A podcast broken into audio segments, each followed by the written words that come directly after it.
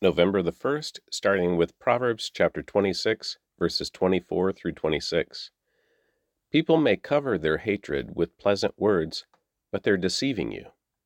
They pretend to be kind, but don't believe them. Their hearts are full of many evils. While their hatred may be concealed by trickery, their wrongdoing will be exposed in public.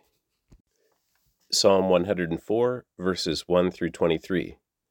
Let all that I am praise the Lord. O Lord my God, how great you are! You are robed with honor and majesty. You are dressed in a robe of light.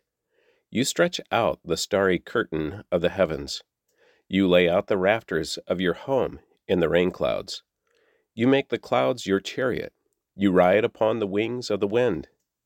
The winds are your messengers, flames of fire are your servants. You placed the world on its foundation, so it would never be moved. You clothed the earth with floods of water, water that covered even the mountains. At your command, the water fled. At the sound of your thunder, it hurried away. Mountains rose and valleys sank to the levels you decreed.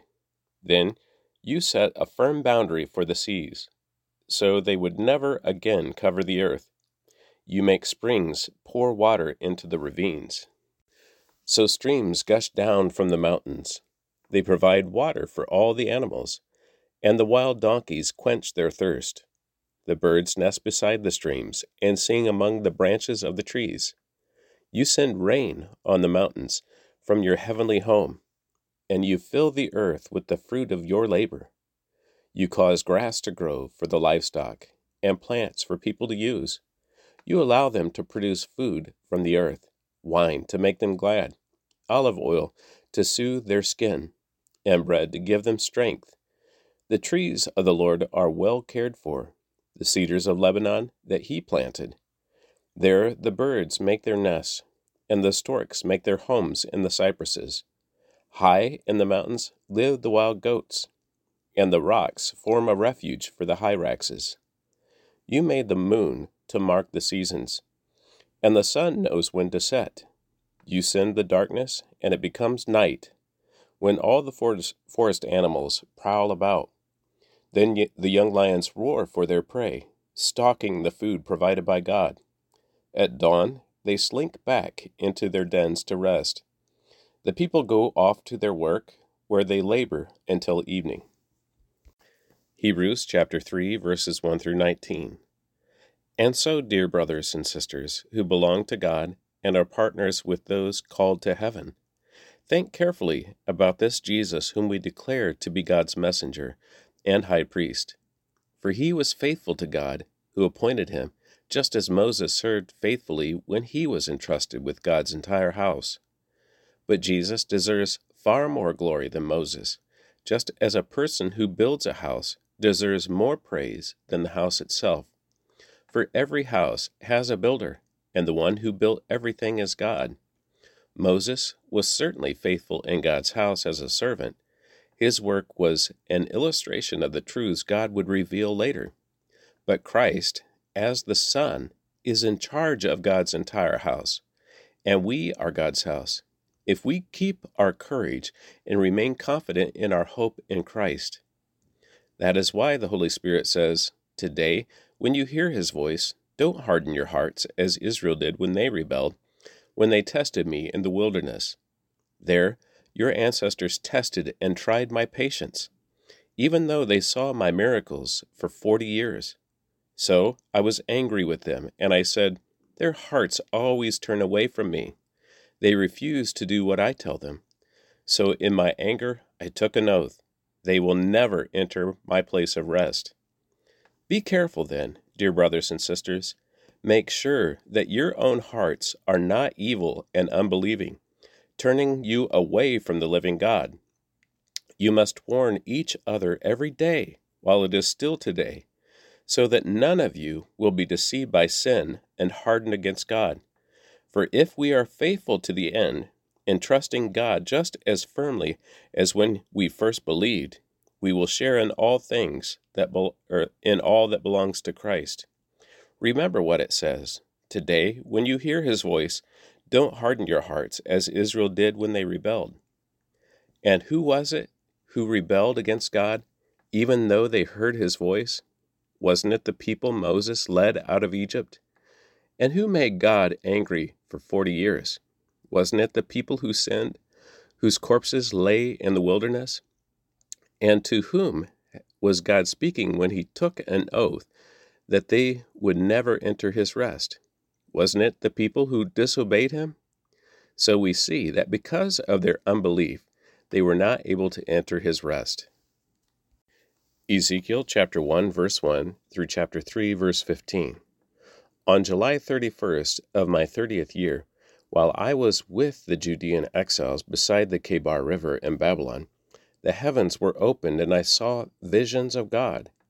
This happened during the fifth year of King Jehoiachin's captivity the Lord gave this message to Ezekiel, son of Buzi, a priest, beside the Kebar River in the land of the Babylonians. And he felt the hand of the Lord take hold of him. As I looked, I saw a great storm coming from the north, driving before it a huge cloud that flashed with lightning and shone with brilliant light. There was fire inside the cloud, and in the middle of the fire glowed something like gleaming amber. From the center of the cloud came four living beings that looked human, except that each had four faces and four wings.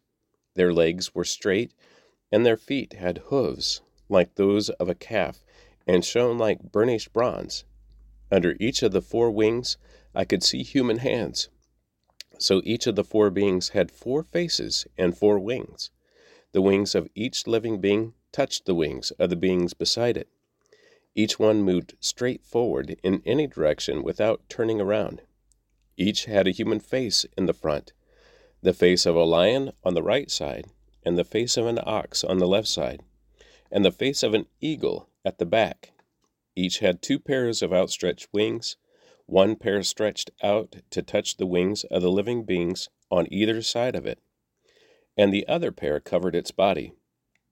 They went in whatever direction the Spirit chose and they moved straight forward in any direction without turning around. The living beings looked like bright coals of fire or brilliant torches, and lightning seemed to flash back and forth among them.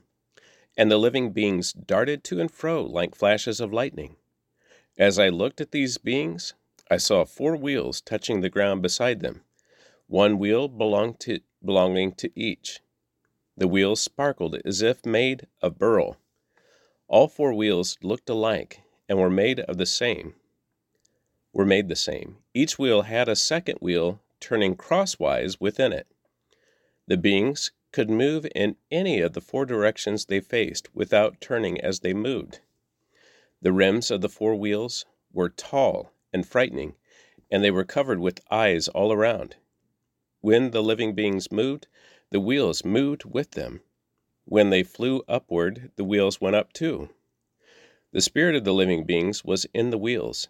So wherever the spirit went, the wheels and the living beings also went.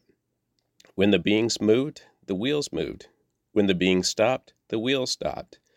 When the beings flew upward, the wheels rose up, for the spirit of the living beings was in the wheels. Spread out above them was a surface like the sky glittering like crystal. Beneath the surface, the wings of each living being stretched out to touch the other's wings, and each had two wings covering its body. As they flew, their wings surrounded or sounded to me like waves crashing against the shore, or like the voice of the Almighty, or like the shouting of a mighty army. When they stopped, they let down their wings. As they stood with wings lowered, as they stood, the wings lowered. A voice spoke from beyond the crystal surface above them. Above this surface was something that looked like a throne made of blue lapis lazuli. And on this throne, high above, was a figure whose appearance resembled a man. From what appeared to be his waist up, he looked like gleaming amber, flickering like a fire, and from his waist down, he looked like a burning flame, shining with splendor. All around him was a glowing halo, like a rainbow shining in the clouds on a rainy day. This is what the glory of the Lord looked like to me. When I saw it, I fell face down on the ground, and I heard someone's voice speaking to me. Stand up, Son of Man, said the voice. I want to speak with you. The Spirit came into me as he spoke, and he set me on my feet. I listened carefully to his words. Son of man, he said, I am sending you to the nation of Israel, a rebellious nation that has rebelled against me. They and their ancestors have been rebelling against me to this very day. They are a stubborn and hard hearted people, but I am sending you to say to them, This is what the sovereign Lord says. And whether they listen or refuse to listen, for remember, they are rebels, at least they will know that they have a prophet. They had a prophet among them. Son of man, do not fear them or their words. Don't be afraid, even though their threats surround you like nettles and briars and stinging scorpions. Do not be dismayed by their dark scowls, even though they are rebels. You must give them my messages, whether they listen or not. But they won't listen, for they are completely rebellious. Son of man, listen to what I say to you. Do not join them in the rebellion. Open your mouth and eat what I give you. Then I looked and saw a hand reaching out to me.